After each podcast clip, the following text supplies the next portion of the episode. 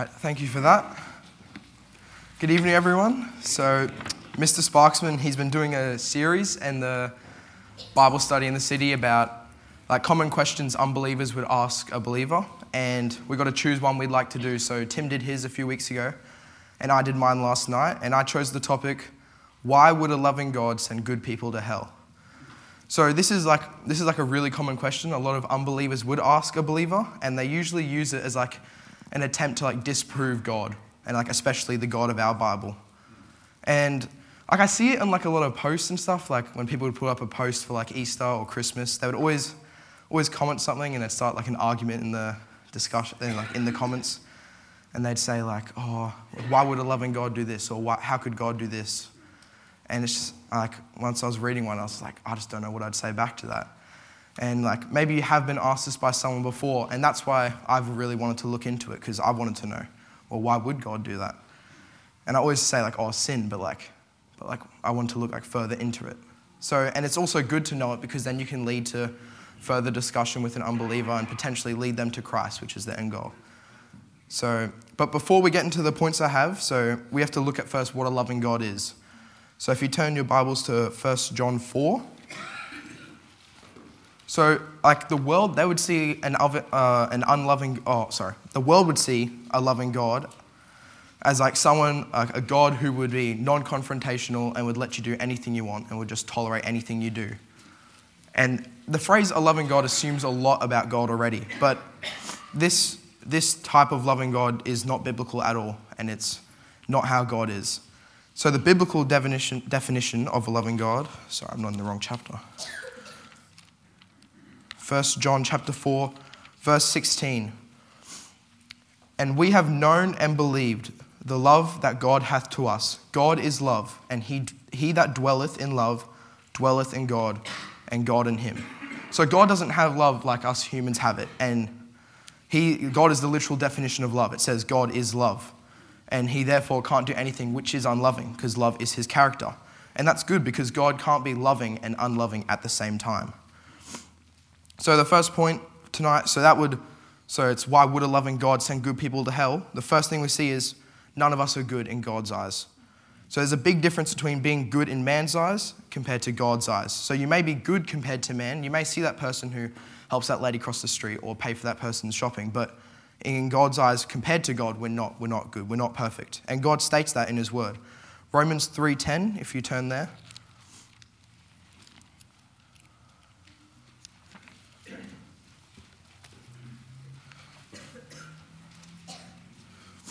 Romans 3:10 says, "As it is written, there is none righteous, no not one." And that's that's pretty self-explanatory.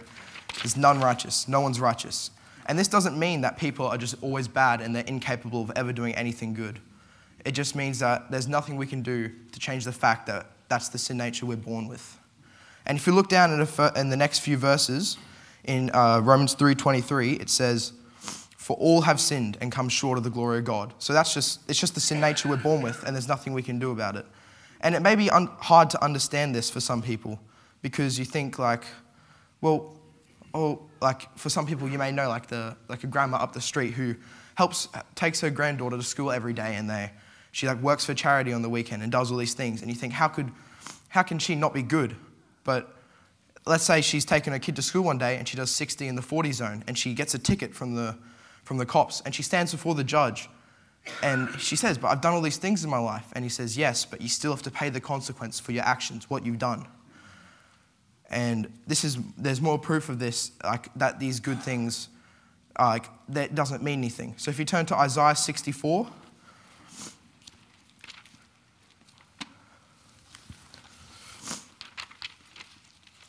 Sorry, I'm a bit crook, crooked, a bit of a runny nose. Isaiah 64, and we'll read verse 5 to 7. It says, Thou meetest him that rejoiceth and worketh righteousness, those that remember thee in thy way. Behold, thou art wroth, for we have sinned. In those is continuance, and we shall be saved. But we are all as an unclean thing, and all, this is the main part, and all our righteousnesses are as filthy rags. And we all do fade as a leaf, and our iniquities, like the wind, have taken us away. And there is none that calleth upon thy name that stirreth up himself to take hold of thee. For thou hast hid thy face from us and hast consumed us because of our iniquities. So it says there, all of our righteousnesses are as filthy rags. So if we look back to the main question we're looking at tonight, why would a loving God send good people to hell? First thing we see is, well, none of us are actually good. None of us are perfect in God's eyes. And the second thing is, there's nothing we can do that works that we do don't save us. So people expect that those good things people do should send them to heaven because that's what makes them good, their works. But no amount of works can ever save a soul. You could solve world hunger, feed every stray dog in the world, and cure cancer, but it won't get you into heaven because you still have sin in the way between you and God. And if salvation was being based on good works, absolutely no one in history could ever get into heaven. There's no way you could. And if it is based on good works, it pikes up some few questions. So, how good do you have to be? Why did Jesus die on the cross for us? Was there not a cause of him shedding his blood for us? And then who saves man? So salvation isn't of works, but it's actually God's free gift. So I actually have like about five verses here that I want to go through just to solidify this point. So if you turn to Romans 6, Romans 6.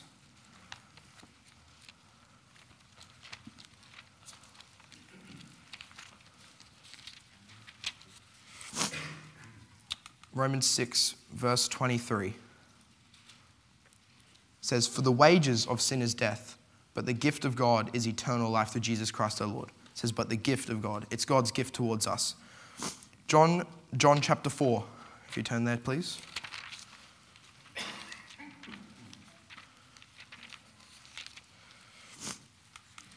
John chapter 4, and we'll read from verse 9 to verse 10. So it says, Then saith the woman of Samaria unto him, how is it that thou, being a Jew, askest drink of me, which am a woman from Samaria? For the Jews have no dealings with the Samaritans. Jesus answered and said unto her, If thou knewest the gift of God, and who it is that saith to thee, Give me to drink, thou wouldst have asked of him, and he would have given thee living water. So again, it's the gift of God, and that living water is uh, the eternal life that God gives us. If you turn to 2 Corinthians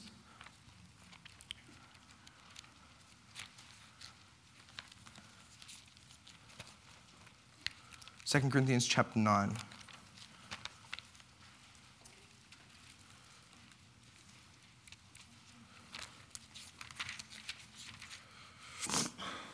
Second Corinthians chapter 9 verse 15 says, Thanks be unto God for his unspeakable gift. So that's his gift again.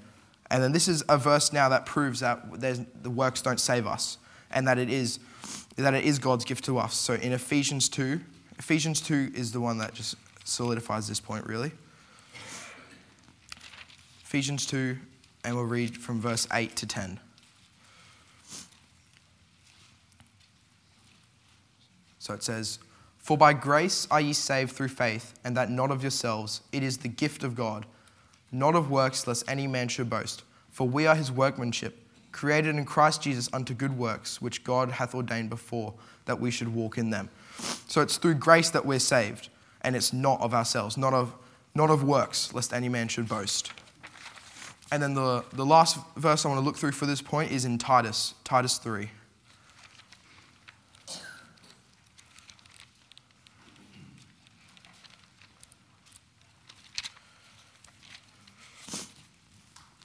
Titus 3, verse 8. This is a faithful, oh, sorry. Sorry, I'll read, sorry, that's the wrong part. Titus 3, 1 to 7, sorry. Put them in mind to be subject to principalities and powers, to obey magistrates, to be ready to every good work, to speak evil of no man, to be no brawlers, but gentle, showing all meekness unto all men.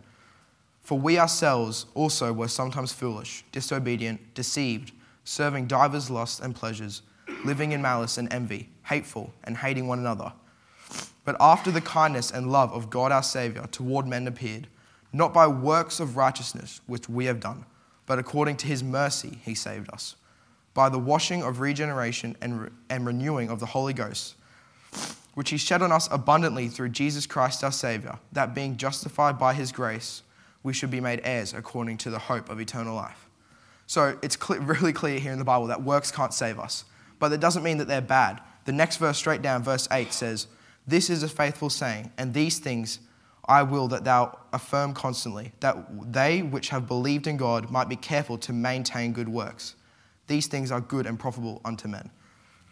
So back to the question, why would a why would a loving God send good people to hell? We need to uh, we need to see. So we're not good, and it's not because of things we do that gets us into heaven. So then that brings up my third point now. So how it says why would God send us to hell? So how does someone actually get into hell? So we need to understand. We need to understand what causes or allows someone to either get into heaven or hell. And we'll look at first what can I do to get to hell. So there's there's three main steps you need to do to get to hell be born, commit a sin, and die. And that's the fast ticket straight to hell.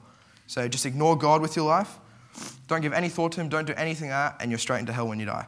And we have to remember that God doesn't actually send us to hell. We're already on our way to hell. He's the one who made a way out of it for us. And the reason we do go to hell is because sin prevents us. Well, sin prevents us from communing with God and having a relationship with God. And we go to hell because we cannot live with God forever if our sins aren't covered and washed by Jesus' blood. But the thing about this question, why would a loving God send good people to hell? It implies that like God's just more than happy just to send everyone off to hell. Like, oh, everyone's good, I just send them off to hell. But we can see that this, this is completely not God's character. It's completely different to what God's character actually is. So if you look in 1 Timothy, 1 Timothy chapter 2, And I'll start in verse 4. It says, Who opposes and exalted himself above all that is called God or that is worshipped, so that he has God, so that he as God sitteth in the temple and God showing himself that he is God. Wait, oh sorry, I'm in the wrong verse. I'm in Thessalonians, I just realized. That's not even right. I was wondering. first, uh, first Timothy 2, verse 4. This is, this is better who will have all men to be saved and come to the knowledge of the truth. For there is one God and one mediator between God and men, the man Jesus Christ, who gave himself a ransom for all to be testified in due time. So it's it, literally there in verse in uh, verse five. It says, "Who who will have all men to be saved and come to knowledge." He wants everyone to get saved and come to the knowledge of who God and who Jesus is and what they did for us and what He did for us. Second Peter, turn to Second Peter, please. This also shows God's heart about, about not wanting to, us to go to hell. 2 Peter chapter 3. And in verse 9 we read, The Lord is not slack concerning his promise. Sorry, 2 Peter 3 9. The Lord is not slack concerning his promise, as some men count slackness, but is longsuffering to usward, not willing that any should perish, but that all should come to repentance. So these verses are pretty clear about what God's heart is towards us and that He doesn't want us to end up in hell. But then now, now that we know how, to, how someone does go to hell and that maybe people have identified that they are on their way to hell, well, how can, how can someone get into heaven? What, what can I do to get into heaven? And the main thing is there needed to be a perfect blood sacrifice to, to pay the cost of our sins. And this was this was a pattern throughout the Old Testament. They would always uh, do sacrifices with a perfect lamb. You can't have a broken leg, can't have anything wrong with it. And this would show as a representation of what Jesus was coming to do later on. And that's what Jesus was. He was that perfect blood sacrifice for us. And God did this because he is a loving God towards us. John 3:16, for God so loved the world. He sent Jesus to come down to earth in a form of a man. He was born of a virgin. He was tempted in all ways, but he never sinned, so that he could be that perfect blood sacrifice for us. And we can see that it was because of Jesus in Ephesians. Turn to the book of Ephesians. Ephesians 1, verse 7.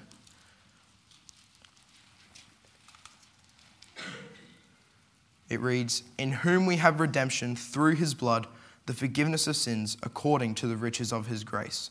So it's in whom we have redemption through his blood. It was through Jesus' blood. And if you, if you do want to get saved or lead someone to Christ, the Romans road, walking them through that is, is a very good way to lead someone to Christ. And, but I think for me personally, a really a verse that really sums it up well, which, I, which is one that I was actually uh, led through, was in 1 John, 1 John 1 9. And it's good to, it's good to know this one off by heart. Well, it's good to know a lot of verses, but this one too.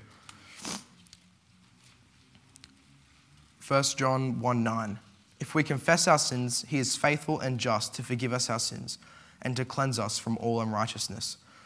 So if we ask for forgiveness of our sins and believe that Jesus is God and that he died and he rose again on the third day for us, then we are saved and we can be assured that when we die, we will go to heaven and spend eternity with God. And, and like that verse said before, it says God is not slack concerning his promise. Just like if you have a rope and it's, it's got a lot of slack, it's just free to move around and do whatever you want, do whatever it wants. But, but God is, it's not slack, it's secured, and, and God is true to his promises. He won't, he doesn't move around with them. And the good thing is, once you do get saved, there, there is nothing you can do to change that. You can't undo your salvation, you can't lose that. John chapter 10 is a good verse that proves this.